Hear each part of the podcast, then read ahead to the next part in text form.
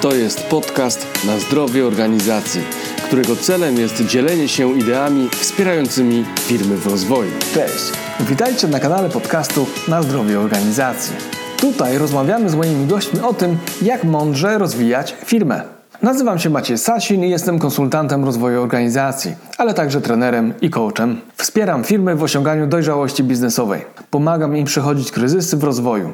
Moją misją jest budowanie zaangażowania pracowników.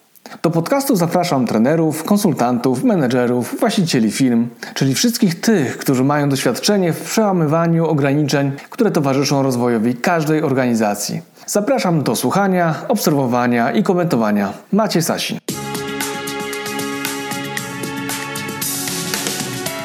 Cześć, witaj w 94. odcinku podcastu Na zdrowie organizacji. Z tej strony Maciej Sasin z Akademii Rozwoju Kompetencji. W poprzednim odcinku opowiadałem o zawartości książki Jak mądrze rozwijać firmę i nie zwariować. Zapraszam do tego, żeby zapoznać się z nią, ponieważ opowiadałem o wszystkich rozdziałach. Natomiast w tym odcinku e, umieszczam e, zapis webinaru, który się odbył 10 maja, czyli wczoraj, w którym opowiadam o jednym z rozdziałów i dokładnie mówię o rozdziale na temat budowania świadomości biznesowej pracowników. Książka jest już dostępna. E, wczoraj też odebrałem ją z drukarni, więc zapraszam do tego, żeby zapoznać się z nią. E, linki do, do tej książki zamieszczam w opisie odcinka, do sklepu, do landing page'a tej, tej książki. No i zachęcam do tego, żeby zakupić, zapoznać się z nią. A już teraz zapraszam do wysłuchania 94 odcinka podcastu na zdrowie organizacji w temacie jak budować świadomość biznesową pracowników. Dobrego odbioru.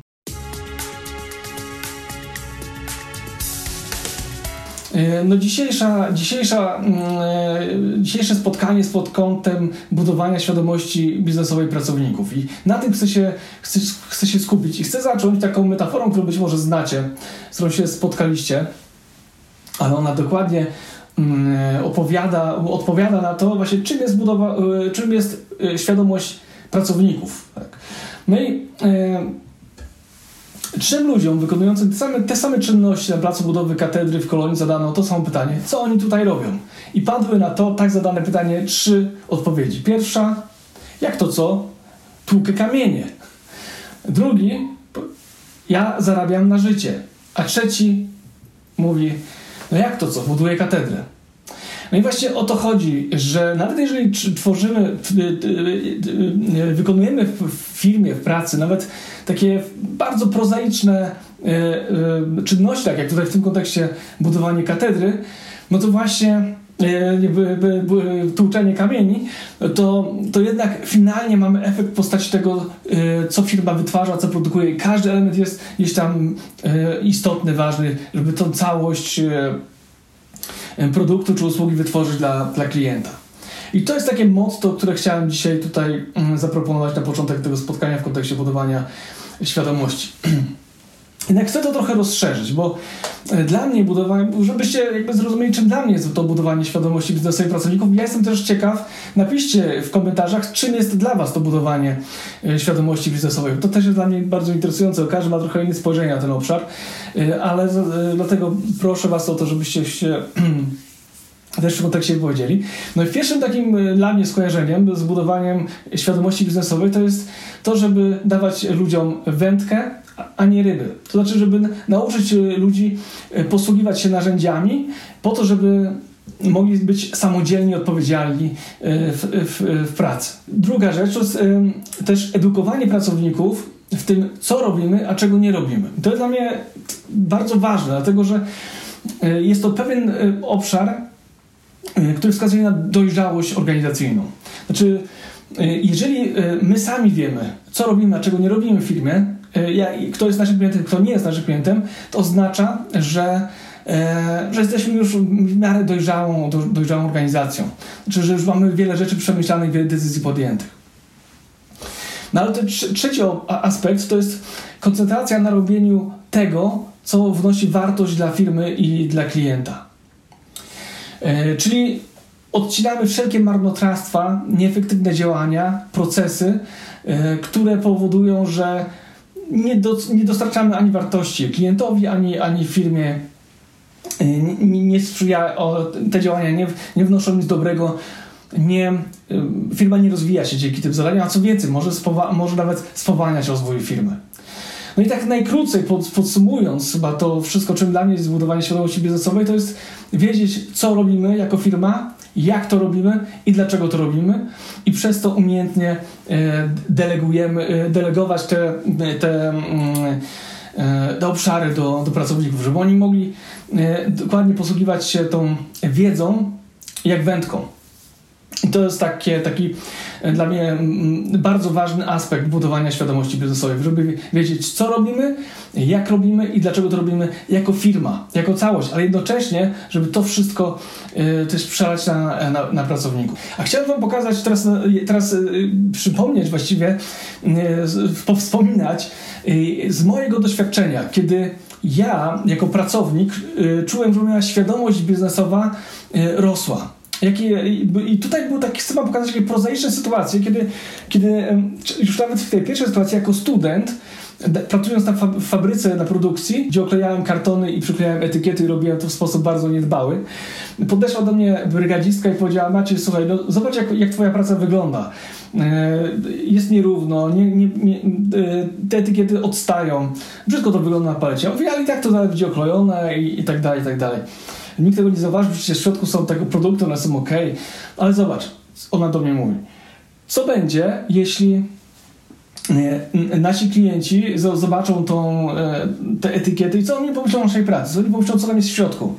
Stracą do nas e, zaufanie. No właśnie, był dla mnie taki, taki moment budowania takiej świadomości już nawet na produkcji, kiedy mój punkt widzenia został zmieniony, rozszerzony i zrozumiałem to swoje miejsce w tym w tym łańcuchu wytwarzania produktu zrozumiałem, że to oklejanie etykiet to nie jest takie e, byle co, tylko to jest ważny aspekt e, pracy. Drugie, druga taka historia, mógłbym mi przytaczać więcej, ale chcę tylko na początek pokazać właśnie e, no, takie, które były dla mnie takie też zmieniające sposób myślenia, była ta, było to zrozumienie, dlaczego jazda próbna w salonie samochodowym jest tak ważna. Słuchajcie, przyszedł kiedyś do nas taki doradca sieci, jeszcze pracowałem w Volkswagenie, w grupie Volkswagena i doradca sieci mówi nas nakłania, słuchajcie, macie mało jazd próbnych, róbcie tego więcej, róbcie tego więcej. E, I jakby nie do końca no, rozumiałem, czułem i tak dalej, ale mówi, słuchajcie, badania pokazują, wyniki sprzedaży pokazują, że jeżeli ktoś e, wsiadł samochodu, przejechał się na jazdę próbną, to o 30% wzrastała E, jakby chęć zakupu e, e, przez klienta samochodu. Jak pomyślałem, o kurczę, to jeżeli to tak, to rzeczywiście to jest taka ważna rzecz. I wtedy, będąc trenerem wewnętrznym w salonie samochodowym, stwierdziłem, ok, to ja muszę w trakcie szkolenia włączyć ten element i położyć na niego nacisk. Już nie tylko są badanie potrzeb i tak dalej, e, kontakt z klientem, obsługa klienta, ale też właśnie ta jazda, e, jazda e, próbna, żeby właśnie w cudzysłowie nawet na siłę wsadzić tego klienta do samochodu, użyczyć mu to auto na weekend, żeby on, żeby on to samochód przetestował, poczuł. I to też wtedy bardzo mocno zmieniło moje, moje podejście. Taka prosta jedna informacja. Inny przykład to nauczył mnie z kolei mój y, pierwszy prezes, z którym pracowałem. Tak, tak naprawdę y, wyjątkowy dla mnie nauczyciel, można powiedzieć, gdzie y, jeden z pracowników do, do, oszukał na rzecz firmy jakiegoś kontrahenta, z którym, z którym współpracowaliśmy. No i on się, jak się dowiedział, bardzo się zdenerwował i mimo tego, że to było na korzyść firmy, no to on stwierdził, że on nie będzie tego tolerował, takiego podejścia do pracy i postanowił zwolnić tego e, pracownika. I dla mnie to było takie, e, e takie podejście, że e, takie bardzo ortodoksyjne, tym bardziej, że za tym pracownikiem wstawili się inni ludzie. To był pracownik wyjątkowo e, dobry w swojej, w tym co robił. E, został niedawno mianowany, e, nie, wtedy nie był kierownikiem, ale miał już, były plany właśnie awansowania go na kierownika, a ten prezes postanowił go jednak zwolnić. Tylko dlatego, że właśnie że oszukał, tak? I to nawet oszukał na korzyść firmy.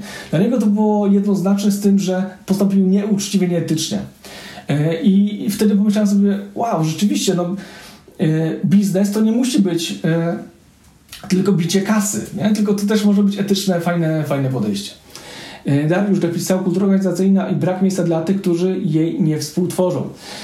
A no właśnie. Mm, świadome rozstawanie się, myślę, z tymi ludźmi, którzy się nie zgadzają z tą kulturą organizacyjną, to jest bardzo, bardzo ciekawe e, i ważne, myślę, podejście, na które bardzo często nie brakuje, e, brakuje na które często brakuje nam odwagi. To, to fajnie, że o tym napisałeś. No i też Kamil napisał rozwijanie wzmacnianie kompetencji. Tak, tak, tak. Myślę, że yy, też jest bardzo, yy, bardzo ważny aspekt yy, budowania świadomości. Słuchajcie, kolejna, kolejna, kolejny aspekt, gdzie pomyślałem o tej o tym, mm, właśnie ta moja świadomość finansowa zaczęła się zmieniać, to było to, jak dowiedziałem się, że tak naprawdę McDonald's nie zarabia, e, czy nie tylko, ale, ale w dużej mierze nie zarabia tylko na, słuchajcie, e, hamburgerach, ale właśnie na nieruchomościach. E, to mi pokazało, że my musimy wiedzieć, na czym my zarabiamy. Na czym my zarabiamy, żeby, żeby, żeby robić to świadomie, żeby świadomie kreować model biznesowy. E, kolejna e, sytuacja to jest z mojego osobistego doświadczenia, jak poznałem, czym jest lejek sprzedaży na własnym doświadczeniu we własnej firmie, a właściwie co oznacza, jeżeli tego lejka sprzedażowego nie mierzymy. Co to jest lejek sprzedaży dla tych, którzy nie zajmują się sprzedażą?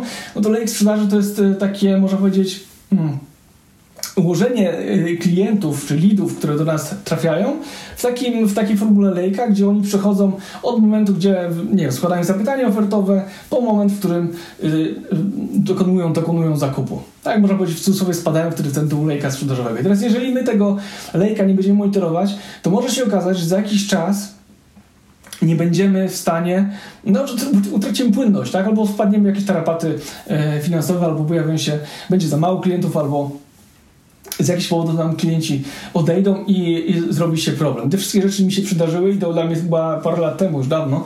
Natomiast to była dla mnie taka lekcja myślenia świadomości biznesowej, żeby, żeby wie, więcej monitorować i, i sprawdzać to, co robimy tu w kontekście sprzedaży. I ostatni przykład, który chcę powiedzieć, takie moje myślenie o świadomości biznesowej się pojawi, pojawiło, to był moment, w którym zbliża i właściwie trwa teraz tsunami demograficzne w edukacji wyższej i zainspirowany byłem, a brałem udział w takim projekcie, to wtedy w dwóch projektach na uczelniach w Poznaniu, e, w których e, pomagaliśmy uczelniom przygotować się na to, e, na to tsunami demograficzne, jak to określono.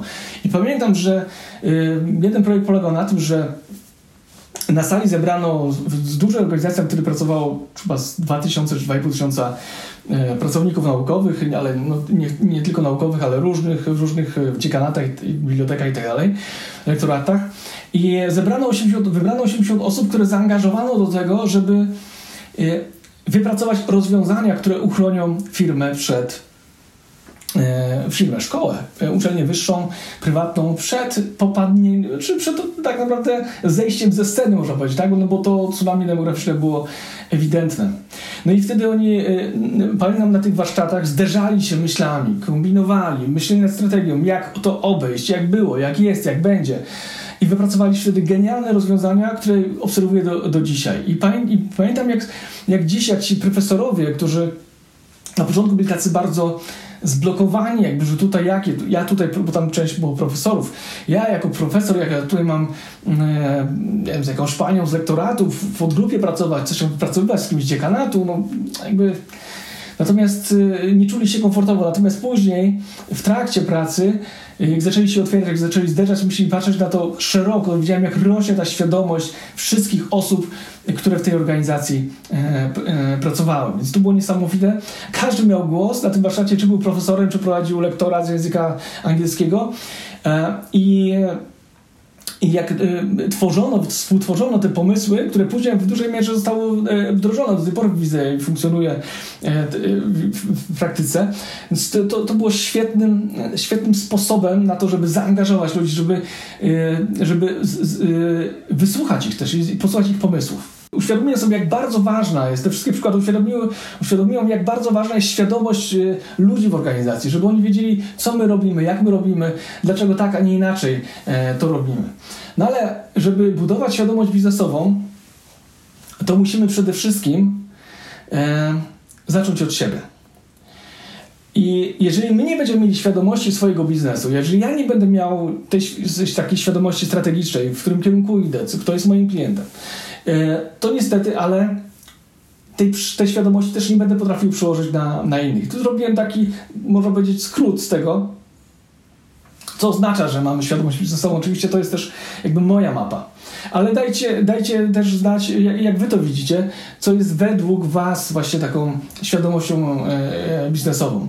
I ja tak szybko przejdę przez te punkty, dostaniecie to w prezentacji, więc, e, ale chcę o, o, o tym powiedzieć, bo to myślę, że jest istotne. Bo te elementy tej świadomości biznesowej trzeba później przełożyć na, na, na pracowników. I ja myślę, że pierwszy punkt nie jest nie bez powodu właśnie jako pierwszy, to na pierwszym miejscu stawiam klienta i wartość, jak, jaką, e, którą mogę mu dać. Bardzo ważne. Bronię marży, aby nie gonić za własnym ogonem. Do sukcesu nie ma windy, trzeba iść schodami, trzeba się jednak e, napracować. Każdy, kto prowadzi firmę, dokładnie o tym wie. Ciągle uczę się i nie popadam w rutynę, czyli słucham innych, mam pokorę. Czasami tego brakuje. Wiem, na czym zarabiam, na czym tracę. Wiem, kto jest moim klientem, a kto nim nie jest. E, mam swoją personę zakupową, mam segmenty klientów i wiem, jak do tych klientów dotrzeć. E, koncentruję się na, na działaniach, które dodają wartości. To już mówiłem, mówiłem o tym. Biorę odpowiedzialność za swoje działania, czyli albo wymówki, albo wyniki. Tutaj łatwo jest zrzucić odpowiedzialność na różne sytuacje. Natomiast musimy się nauczyć brać odpowiedzialność za wyniki. No i dziewiąty punkt cechuje mnie konsekwencja w działaniu, dążeniu do, do celu. I dziesiąty, myślę, że nie mniej ważny, dbam też o siebie i ładuję materię. Nie zajeżdżam się, nie, nie pracuję ponad swoje moce, mam czas na odpoczynek. E, to jest też, myślę, że wbrew pozorom element świadomości biznesowej, e, bo efekt jest prosty. Jeżeli ja e, nie będę miał energii na działanie i na myślenie, to nie będę po prostu efektywny i nie będę miał pomysłów na to, żeby działać, funkcjonować. Powiedzcie, jak to z Waszej perspektywy, co, czym jest ta świadomość biznesowa? Czy coś byście tutaj do tego do, do, dorzucili? Ja zrobiłem taki krótki można powiedzieć, krótką podróż. Y, dziękuję Pani Kamilo. No, ta lista będzie dostarczona i do Was, ale jak macie jakieś jeszcze, dodatkowe chęcią się zainspiruję też Waszymi, e, e, e, waszymi doświadczeniami. No to są mo moje doświadczenia. Niestety niektóre mm, e, mocno nas, mnie też osobiście sponiewierały, e, no ale człowiek się uczy całe życie i właśnie. No dobra, słuchajcie, teraz y, y, chciałbym już przejść do, y, do konkretnych narzędzi, które chcie, takie moim zdaniem najlepsze praktyki chcę wam przedstawić, które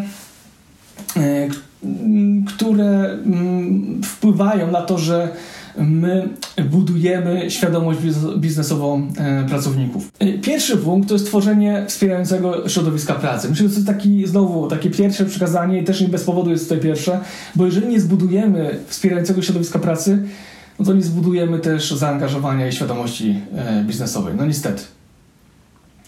Drugi punkt to precyzyjna rekrutacja i wdrożenie pracownika. Już, taka, już na etapie rekrutacji można powiedzieć, że my budujemy świadomość e, biznesową i z tą świadomością powinniśmy zaczynać.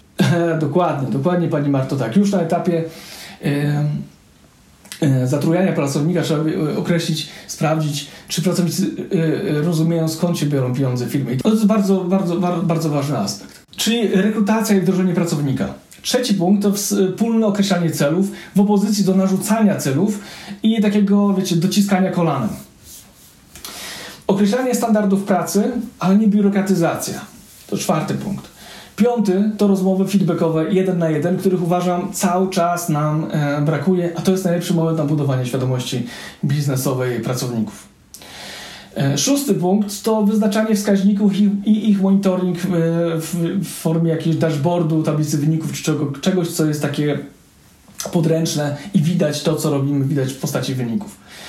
E, siódme to też zaniedbywane moim zdaniem cykliczne spotkania zespołowe i firmowe, o których mam wrażenie, że w wielu firmach e, od tego momentu zaczynają się w dużej mierze problemy.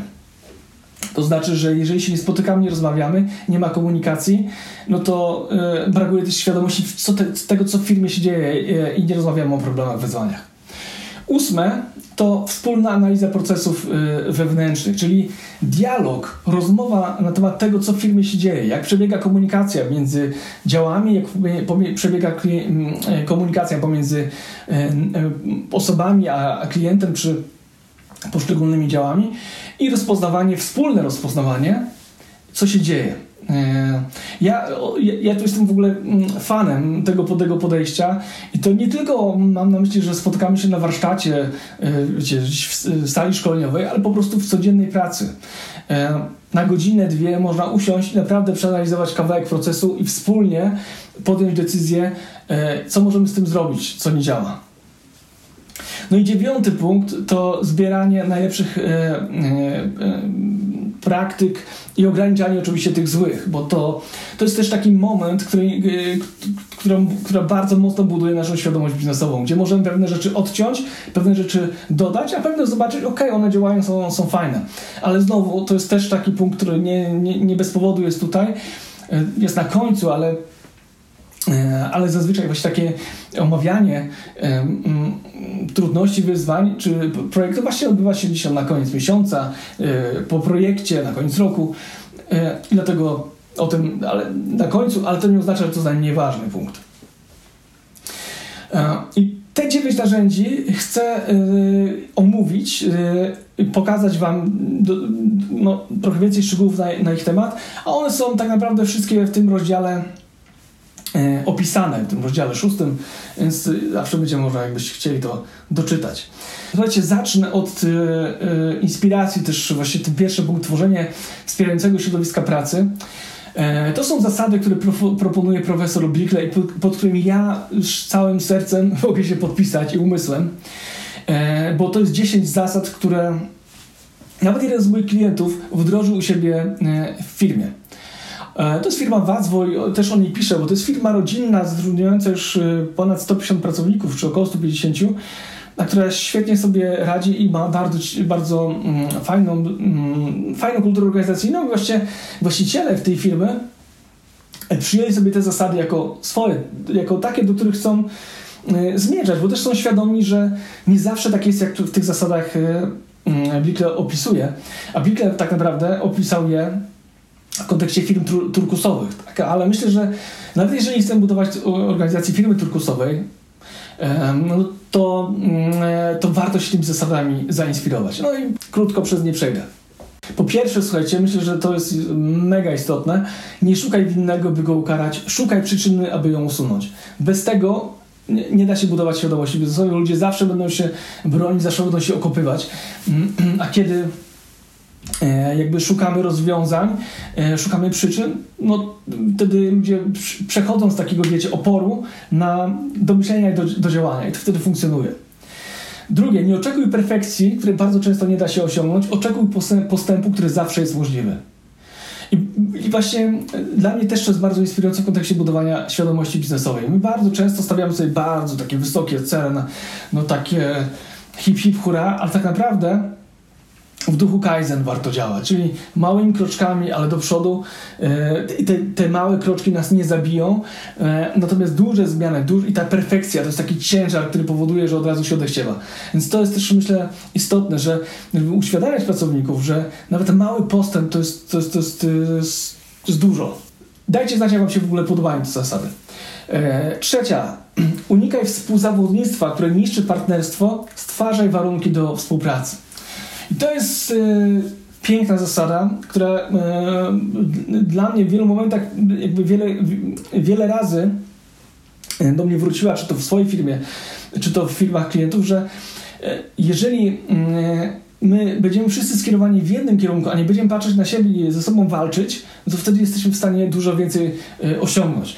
I to się fajnie przekłada nawet na systemy motywacyjne, gdzie na przykład w zespole handlowym nie, nie, nie, nie wynagradza się pracowników e, indywidualnie, ale na przykład zespołowo, żeby pokazać, że tak naprawdę e, każdy, e, każdy, każdy członek tego zespołu ma, ma wpływ na, na sprzedaż. Mam na myśli, że, że premia na, nie jest tylko tych handlowców, którzy sprzedają, ale też dla ludzi, którzy obsługują tego, tego klienta i dla. Mm, ale też sami handlowcy są E, jakby ich system motywacyjny polega na tym, że wszystkie wypracowane e, marże wrzuca się do jednego wora i później wszystkich się rozlicza. I wtedy tak naprawdę e, ludzie bardzo mocno angażują się w tą współpracę zespołową. No i nie mamy tego problemu wynikającego z tym, że no, jak nie ma danego handlowca, no to już tego klienta nikt nie obsłuży. To jest zupełnie, zupełnie inny jakby Mm, poziom wtedy zarządzania, współpracy w zespole. No tak to widzę z doświadczenia. Czwarte, nie oceniaj, bo niszczy, doceniaj, bo wzmacnia. No i tu znowu, mm, My często y, oceniamy krytycznie, wyciągamy co nie działa, a tak naprawdę, kiedy mm, pokazujemy, co działa dobrze, jakie, co zrobiłeś dobrze, co spowodowało, że jest wynik, że jest cel osiągnięty, to od razu to nas wzmacnia i bardzo buduje świadomość E, biznesową. Piąte, nie mów co jest źle, mów co może być lepiej. Nie koncentruj się tylko na tym, co, e, co nie działa, to my właśnie wpadamy w taką pułapkę, bardzo często na różnego rodzaju też spotkaniach, że tylko narzekamy, krytykujemy, narzekamy, krytykujemy, a nie widzimy tego, co jest, e, co jest dobrze. Wtedy traci się na atmosferze, traci się na zaangażowaniu, ludzie nie chcą współpracować i współdziałać. Więc lepiej, po, e, lepiej pokazywać, właśnie e, mamy obszary do rozwoju, pokazywać, co możemy usprawnić, jak możemy inaczej zadziałać. E, albo, albo zaprosić ludzi do tego, żeby zastanowić się, pracować, żebyśmy się zastanowili się, co możemy zrobić inaczej. Szósty punkt to jest też powiązany. Nie pytaj ludzi, co mogliby, nie pytaj, co ludzie mogliby, co mogliby zrobić lepiej, ale odwróć to i zapytaj, co im w pracy przeszkadza. Jeżeli, jeżeli ludzi zaangażujemy, zapytamy ich, to oni nam bardzo często nie tylko powiedzą, co przeszkadza, ale oni powiedzą nam, jak to rozwiązać. Tak, tak to wygląda z mojego doświadczenia, że ludzie bardzo często mają jakby wiedzę, e, ale czasami nawet mogą nie zdawać sobie sprawy, że e, jak zgłoszą jakiś pomysł, on będzie wysłuchany, wzięty pod uwagę. To jest symptomatyczne w wielu, wielu firmach. Siódme, nie buduj na kontroli, buduj na zaufaniu.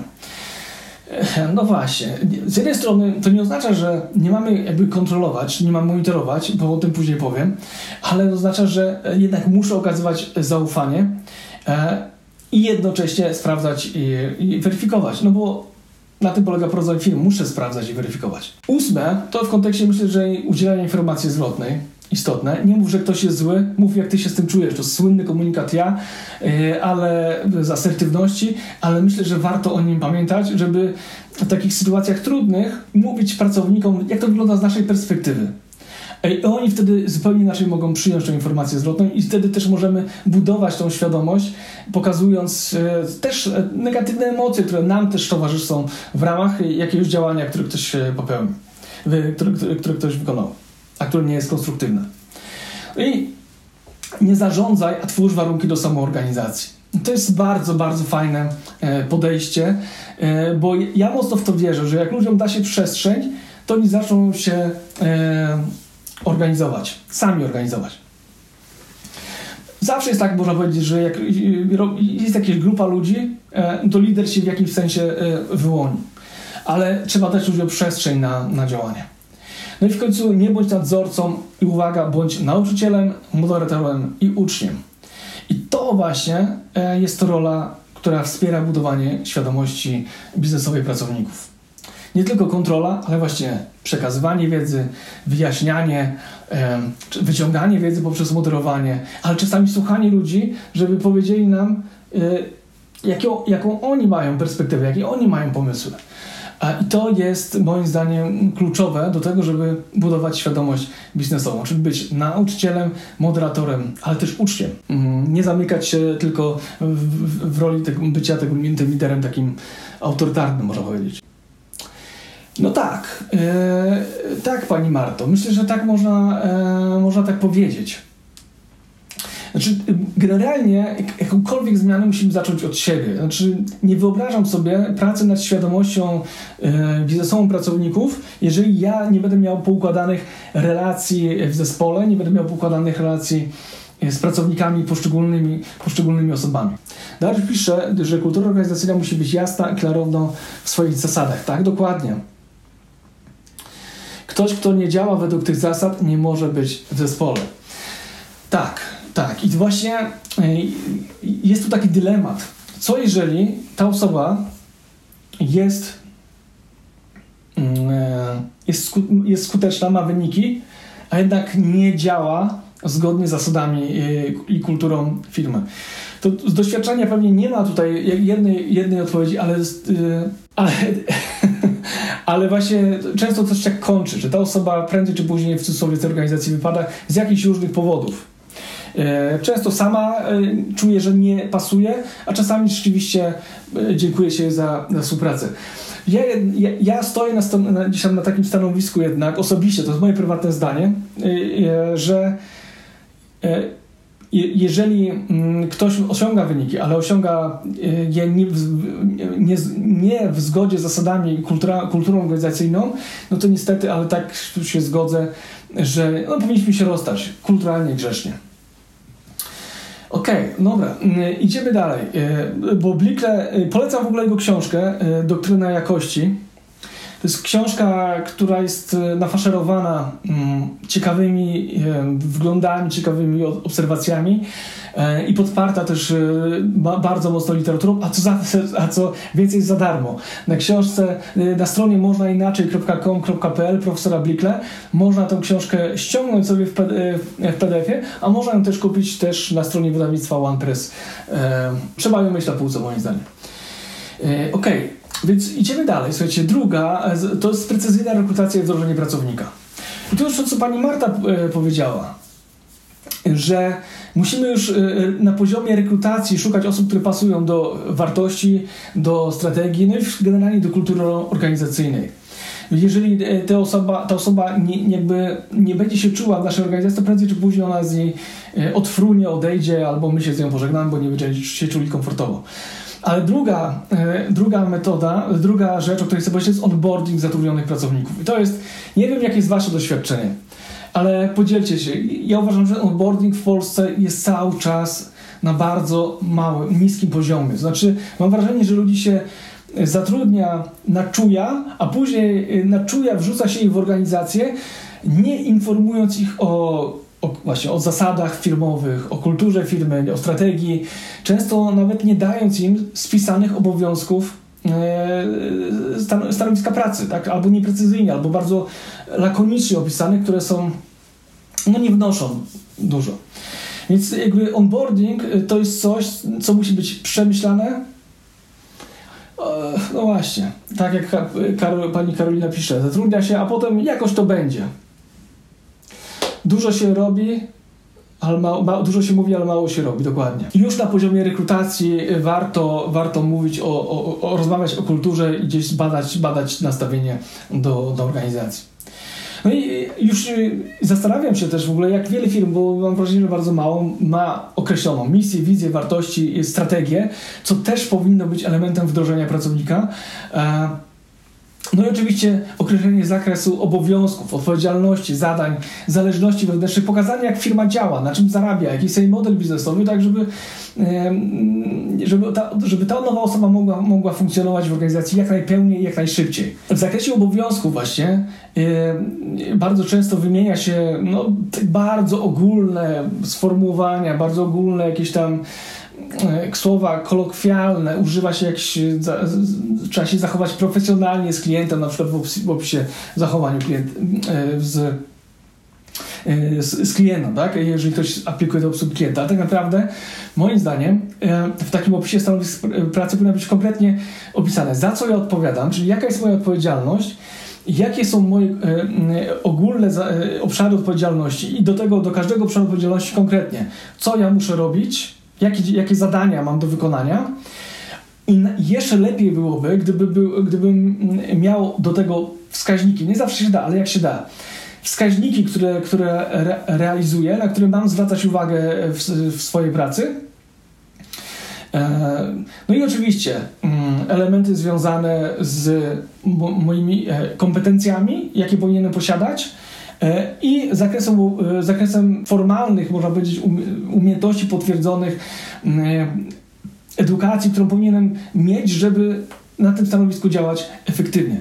I bardzo często, jak ja przeglądam, dużo oglądam właśnie opisów stanowisk pracy, mam wrażenie, że to wszystko jest tak robione, wiecie, kopiuj w klej, bez przemyślenia. A uważam, że to jest już moment, że powinniśmy dookreślić te wszystkie aspekty. Marta, pani Marta pisze, że zgoda, onboarding jest wręcz mm, nie jest osobny proces, to jest kluczowy etap rekrutacji. Tak, tak, tak, tak. Ja myślę, że też się z tym zgadzam. Y, I nawet, słuchajcie, tak z doświadczenia zdarzyło mi się, że po onboardingu, po takim właśnie przejściu przez misję, wizję, przez obowiązki, te osoby rezygnowały po tygodniu, na przykład stwierdzały jednak, to nie jest ich E, rola, nie czują się w tym dobrze.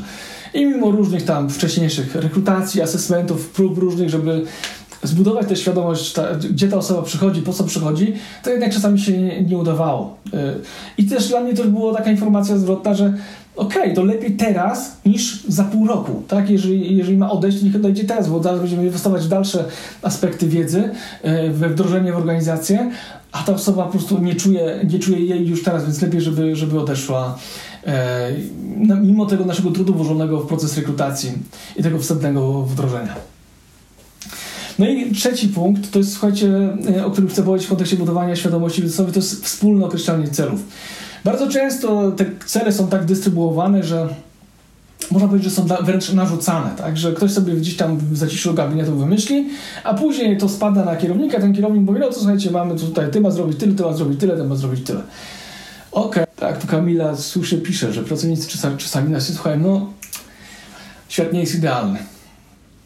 Natomiast my powinniśmy ze swojej strony jakby wywrzeć e, taki wpływ, żeby no, zrobić tyle, ile możemy, żeby później nie, nie, się nie rozczarować.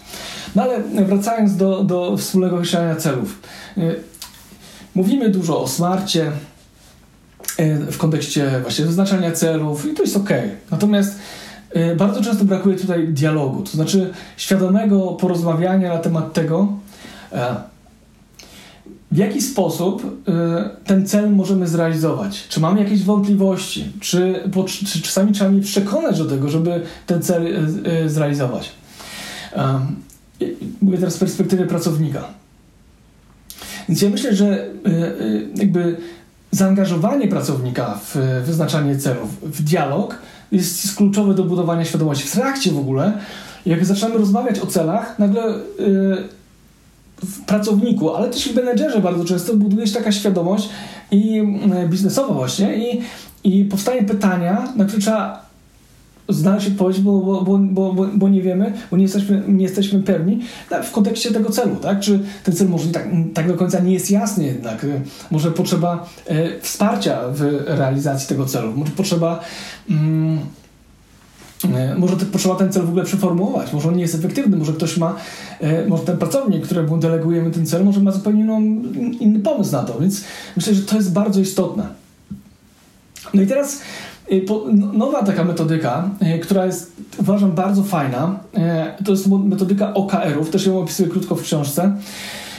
Polega na tym, że angażuje się pracowników do tego, żeby do strategii wybrali cele, które chcą realizować w tym nurcie, do którym firma zmierza, które chcą, chcą, chcą realizować, które, które też nie tylko chcą realizować, ale mówią w jaki sposób te cele chcą realizować. I teraz można powiedzieć, że te cele przychodzą oddolnie. Znaczy mamy od góry mamy strategię, od dołu mamy ludzi, którzy wychodzą z, ze swoimi celami, które mają do tej strategii pasować i wspólnie uzgadniają te OKR-y z, z menedżerami. W ogóle sam proces dochodzenia do, do, tych, do tych celów jest niesamowicie budujący, w sensie budujący świadomość biznesową, bo zaczynamy myśleć, analizować, jak to może być, czy to wniesie wartość, czy nie wniesie, czy to jest zgodne z strategią, czy nie jest zgodne z strategią super metoda, polecam, warto się z nią zapoznać. OKR, czyli Objective Key Results, czyli cel i kluczowe rezultaty, które, które chcemy osiągnąć e, w kontekście tego celu. Taki smart, ale, ale trochę, trochę można powiedzieć prostszy, tak? ale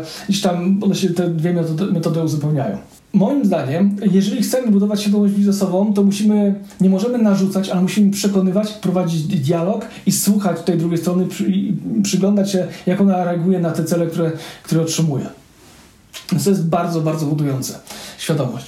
No i, i, i teraz też, co w ogóle w OKR-ach jest fajne, a o czym często się zapomina w kontekście celów, to jest monitorowanie, e, monitorowanie tych celów. I teraz W OKR-ach mówi się nawet, że e, cele, które sobie wyznaczamy, powinniśmy monitorować w cyklu e, dziennym, e, e, ale co, a co tydzień je omawiać, albo co dwa tygodnie i obserwować, czy e, działania, które, e, które wykonujemy, czy one przyciągają nas, czy, czy, czy prowadzą nas do celu, który sobie założyliśmy.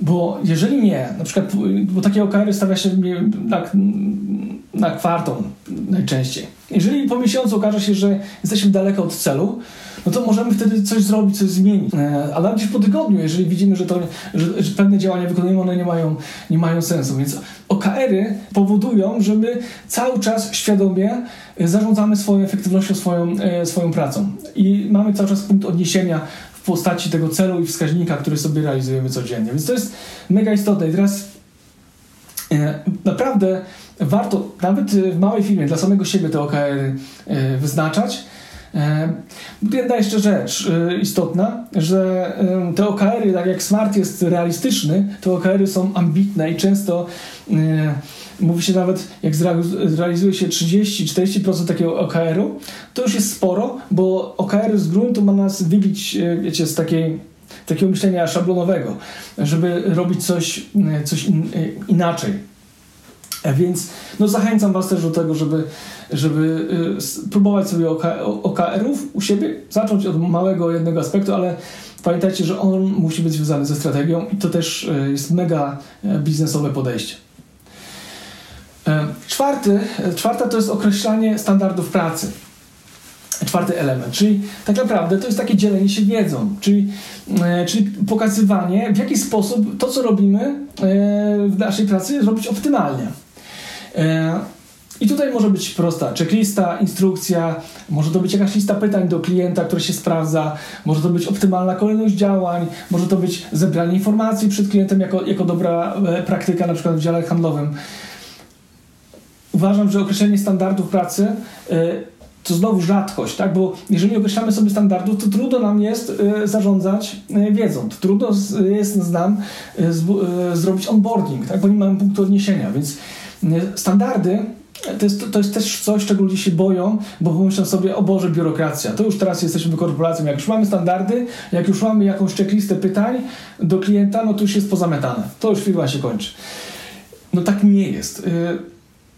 Y, y, standardy y, to są tak naprawdę dobre praktyki. Tak określają, jak robimy, dlaczego to robimy i czy to robi i, i, mm, no i robimy to po to, żeby zachować jakość i osiągnąć cel, który sobie założyliśmy, no i przede wszystkim ograniczyć koszty.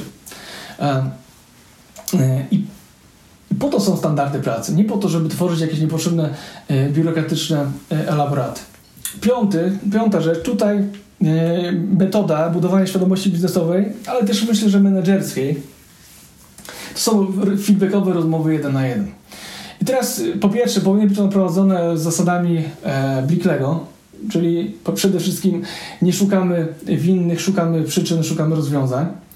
Powinny być one moim zdaniem cyklicznie i e, nie rzadziej niż raz na kwartał, gdzie informacja zwrotna powinna iść w obie strony. Czyli ja jako pracownik daję informację zwrotną menedżerowi i menedżer też moim zdaniem powinien dać i przyjąć, mieć e, informację zwrotną, no i też dać informację zwrotną e, pracownikowi właśnie w dwóch takich obszarach. Z jednej strony powinniśmy rozmawiać o relacjach, Czyli jeżeli są jakieś nieporozumienia, konflikty, mamy różne perspektywy, różne e, sposoby na, na pracę, wzajemne oczekiwania, powinniśmy o tym porozmawiać, to jest jedna rzecz. A druga rzecz, no to właśnie jest ta, która dotyczy celów, czyli strategii, wskaźników, procesów, no ich optymalizacji w, w, realizacji, tak żebyśmy mieli czas i przestrzeń na przegadanie, co możemy robić inaczej, czy, co, czy, czy yy, tak, co możemy zrobić inaczej i, yy, i zoptymalizować. No i taka rozmowa powinna się zakończyć konkretnym planem. Y, ustalenia, y, ustaleniami, co ja jako menedżer do czego się zobowiązuję i co ty jako pracownik też się do czego, do czego się zobowiązujesz, albo do wypracowanie, wypracowanie pewnej zasady współpracy y, między nami. I teraz tak, żeby po prostu lepiej realizować cele, przed którymi stoimy. I tutaj ja mogę powiedzieć ze swojego doświadczenia, że prowadzenie takich rozmów feedbackowych, ja tu w książce opisuję, co y, rozmowy y, według scenariusza y, rozmowy Kulberta, tak ładnie, z, z Samuela Kulberta, który w swojej książce Skończ system ocen okresowych to fajnie opisał. On z, z, z, powiedział wprost, że no, system ocen okresowych jest złym rozwiązaniem, lepiej rozmawiać szczerze, feedbackowo. E, I, e, I powiem tak, że dla mnie te rozmowy po pierwsze były oczyszczające, a po drugie budowały bardzo mocno, miałem okazję jako menedżer, jako przedsiębiorca y, jakby przekazywać swój punkt widzenia, pokazywać y, dlaczego takie decyzje podejmę, a nie inne jeżeli nie było wcześniej na to, na to czasu. I to było bardzo wzbacające, myślę, i dla mnie, i dla, mm, dla pracowników. E, taka otwartość, partnerstwo, szacunek buduje bardzo mocno mm, taką świadomość siebie, ale też e, świadomość tego, co robimy wspólnie w firmie. I to jest też przestrzeń tak naprawdę i element kultury organizacyjnej, taka szczera, otwarta rozmowa. E, szóste to wyznaczanie wskaźników i ich monitoring. E, I tutaj z wykorzystaniem dashboardów. I tutaj chcę powiedzieć o dwóch rzeczach, one się często mylą. O, właśnie, tak. Ocena po prostu niszczy relację e, partnerską. Dokładnie, no bo jest taka bardzo często jednostronna. E, to jest trochę takie, to, co powiem, to jest trochę takie turkusowe, ale generalnie mm, wierzę mocno, że jeżeli będziemy traktować ludzi po partnersku e, z szacunkiem, to e, oni po prostu odwdzięczą swoim zaangażowaniem i swoją kreatywnością, pomysłowością, e, ale też będą czuli się pewnie w swojej roli, będą brali z większą chęcią odpowiedzialność. A jeżeli będziemy stawiać się w roli takiego oceniającego, krytyka, mm, takiego, który może więcej, wie więcej, no automatem będziemy tą drugą stronę zamykać. Ona będzie się zamykała przy, jakby przed nami, czy w stosunku do nas, czy nie będzie wchodziła w otwarty dialog. E, no i ta relacja partnerska, no tak jak tu pani Marta pisze, po prostu się zniszczy. No właśnie, ale wracając do wskaźników, rozróżnienie, słuchajcie, e, KPI, czyli te Key Performance, Performance Indicators, to są wskaźniki, ale to nie są wyniki. One pokazują nam potencjał, potencjalny rezultat. Często nam się myli e, te wskaźniki z naszym wynikiem, czyli na przykład wynikiem jest 100 tysięcy e, obrotu na przykład, tak, mam konkretny wynik. Natomiast 10 spotkań handlowych, które zakończą się dwoma e, ofertami, a z którego wyjdzie jeden, jedna sprzedaż, no to mamy e, ten wskaźnik e, rezultatu to jest właśnie te, te 10, tak? To znaczy, że musimy odbyć, wykonać ileś tam działań, żeby dojść do jakiegoś celu. I właśnie mm, w firmach bardzo często pracownicy nie mają tej świadomości, e, co jest, że, że z jakich działań i z jakiej ilości działań powstają rezultaty, wyniki. I to jest właśnie ten obszar, nad którym musimy pracować. Oczywiście powinniśmy monitorować tylko te, które są kluczowe dla naszych rezultatów, dla naszych e, wyników. Na przykład e, takie jak od, czas odpowiedzi na maila klienta albo czas reakcji w obsłudze klienta na, na e, jakąś reklamację. Właśnie lejk sprzedaży wspomniany. Czy ruch na stronie, jeżeli jest ważny. Powinniśmy się, no zazwyczaj jest ważny, ale nie w każdym biznesie on jest tak samo istotny. E, więc, y, więc musimy z tych morza różnych możliwości KPI wybrać te, które są najważniejsze i powinniśmy na nich się skoncentrować i ubrać najlepiej w tablicę, taką właśnie mniej więcej, jak tutaj Wam pokażę na, na rysunku, gdzie y, na zdjęciu, gdzie widzimy y, nasze, nasze działania, nasze aktywności, też nasze wyniki, bo to często tutaj dashboardy i, i łączą jakby nasze działania i łączą też nasze, nasze wyniki.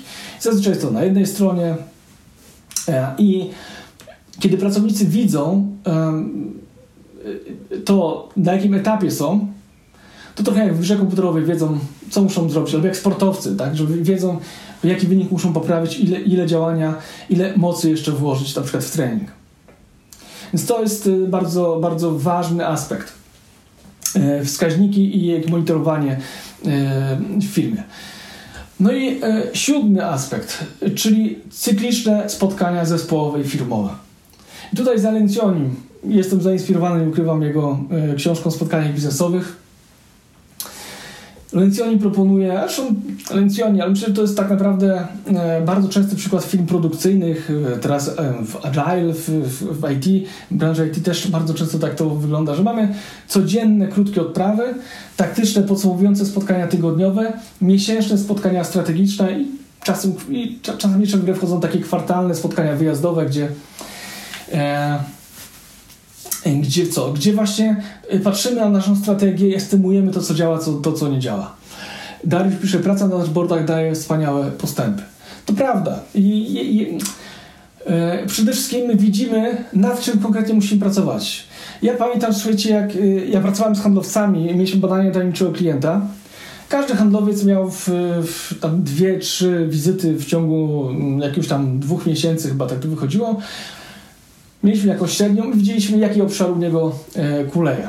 I, I, widzieliśmy, że na przykład badanie potrzeb jest takim obszarem, na którym trzeba popracować. Wtedy koncentrowaliśmy się tylko na tym y, aspekcie. I to y, bardzo było wzmacniane, znaczy rozwojowe dla, i dla menedżera, i dla, i dla pracownika, bo konkretnie wiedzieliśmy, na czym trzeba po prostu podziałać. I właśnie takie wyniki y, pomaga, jakby pomagały. Natomiast w kontekście cyklicznych spotkań uważam, że to jest, to jest, to jest tak jak krwioobieg. Jeżeli spotkania w firmie się nie odbywają, to narastają frustracje, ludzie nie wiedzą, co z czego wynika, dlaczego to są takie, a nie inne decyzje, nie mają czasu na wymianę informacji, bo na co dzień jakaś bieżączka ich ogranicza, jakoś nie, nie ma przestrzeni.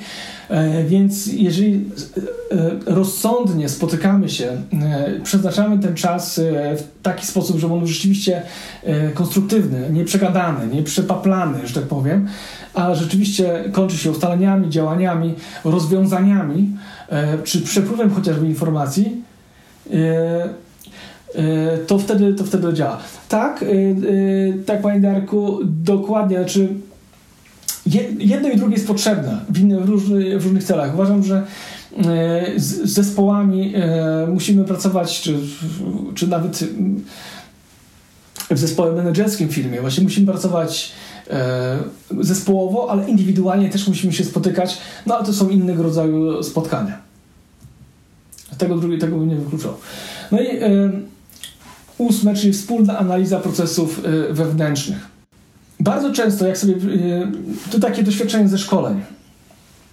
Y, ludzie na szkoleniach, jak pojawiają się z różnych działów, nagle w pewnym momencie zaczynają dyskutować nie o tym, co się dzieje na szkole, tylko nagle gdzieś tam temat schodzi na to, co się dzieje u nich w firmie. Nagle okazuje się, że jest jakiś proces, który nie funkcjonuje, że y, leżą gdzieś jakieś odłożone paczki, nikt nie wie, dlaczego one tam e, leżą, ale tam to stoją, one tam przeszkadzają w transportowaniu, przeszkadzają w różnych rzeczach. No i jak na szkoleniu mówią, a, a, bo tutaj coś tam było źle zrobione, no i nie mieliśmy gdzie odstawić, tam to postawiliśmy, ale to trzeba teraz przepakować. Yy, ale co źle było zrobione? Czemu my tego nie wiemy? I tak sobie słucham, jak tam rozmawiałem, nagle okazuje się, że oni nie wiedzą, że, że coś jest, że jakiś proces nie przebiega poprawnie, że pojawiają się jakieś błędy, a, a ci z produkcji nie mają informacji zwrotnej, a na magazynie to leży nie, nierozpakowane. No i zaczyna się wtedy jakby poszukiwanie, co się, co się wydarzyło, dlaczego. E, no i gdzieś wtedy mm, najczęściej siadamy, rysujemy sobie przepływ informacji e, pomiędzy pracownikami firmy i zaczynamy tak naprawdę e, zastanawiać się, gdzie tu jest wąskie gardło, gdzie, gdzie, gdzie ten przepływ informacji nie nastąpił, gdzie musimy się porozumieć. I właśnie w kulturze chyba Toyoty jest, czy na, pewno w kulturze Toyoty jest, są spotkania tak zwane E, koła jakości, gdzie jest e, różne metodyki, diagram sikawy, 5Y, czyli 5 razy dlaczego. To metody, które pomagają przepracować wewnętrzne procesy. E, I, I ludzie mają czas na to, żeby, bo to jest miejsce na to, tak, żeby omówić, nazwać problem, zobaczyć i, i co możemy zrobić, żeby go, żeby go rozwiązać wspólnie. Więc takiej analizy procesu, jak przebiega ten proces od początku do końca, jak, jakich informacji potrzebujemy. Ale tutaj nie potrzeba w ogóle, słuchajcie, jakiegoś, żeby było jasne, nie potrzeba jakiegoś języka do tego. To wystarczą zwykłe postity, strzałeczki, kartki, działania i koniec. E, to, to wystarczy. Ludzie sobie to narysują, przeanalizują, powiedzą, ok, tu jest wąskie gardło, to dobra, to obawiam się, że robimy tak, tak, tak e, albo że to jak my będziemy podejmować decyzję, to wtedy zapraszamy Was na spotkanie i zaczniemy sobie no i wtedy jakby dostarczycie nam informację albo z- powiecie nam, y, no, czy to jest możliwe, czy na przykład to nie jest możliwe do zrobienia, tak? Na przykład gdzie tam jest współpraca dwóch działów, które od Ciebie mocno, mocno zależą. E, I mm, kiedy ludzie sią, siądą, rozmawiają bez szefów w swoim towarzystwie, bardzo często e, e, buduje się ich świadomość jakby całego tego słonia w cudzysłowie.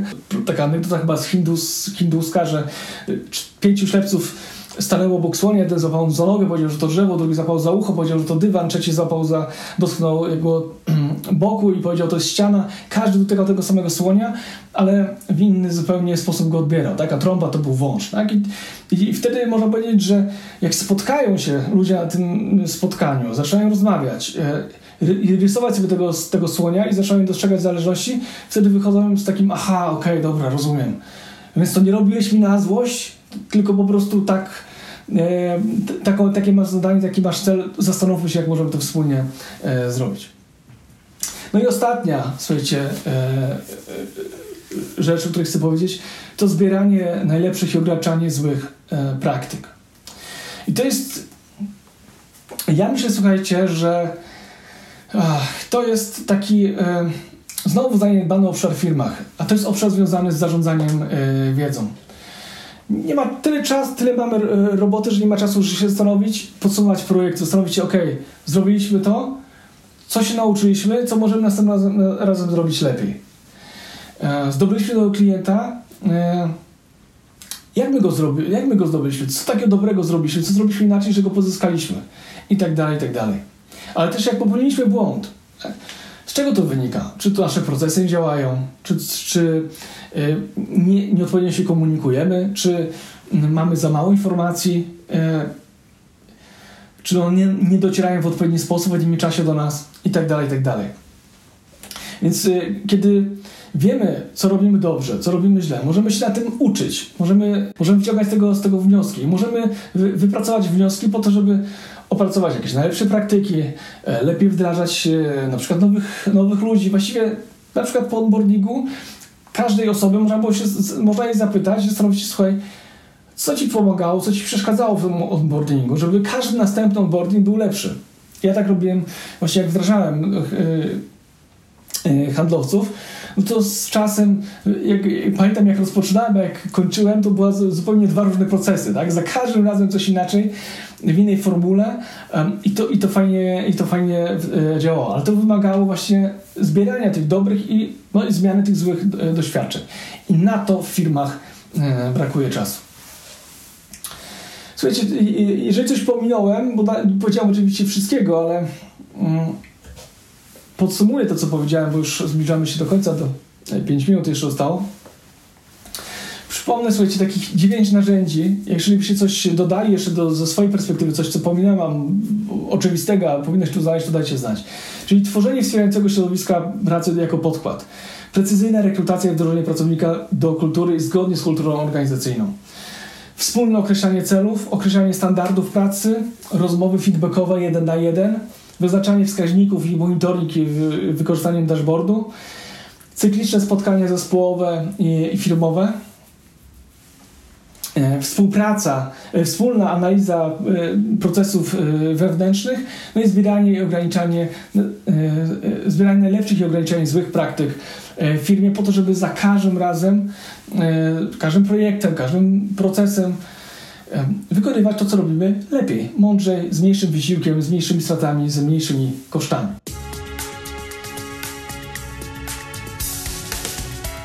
Dzięki za wysłuchanie 94 odcinka podcastu Na zdrowie organizacji. Mam nadzieję, że webinar, który odsłuchałeś, odsłuchałaś, wydaje ci się, wydał Ci się ciekawy, interesujący i zachęci Cię do tego, żeby zajrzeć do książki, no ponieważ w trakcie webinaru tak naprawdę mm, opowiedziałem o mm, tych kwestiach, które są bardzo bardziej rozwinięte e, w ksi- książce i są mm, uzupełnieniem, chociaż nie ukrywam, że na webinarze mówiłem też o rzeczach, o których w książce nie pisałem. Tymczasem dziękuję Ci za to, że jesteś ze mną do końca. Zapraszam do subskrybowania tego podcastu w swojej ulubionej aplikacji. Zapraszam do tego, żeby pozytywnie ocenić, dać komentarz e, w tej aplikacji, w której akurat słuchasz. No i cóż, pozostaje zos- zaprosić na kolejny odcinek podcastu, e, który ukaże się już za tydzień. Wszystkiego dobrego, na zdrowie organizacji. Maciej Sasin.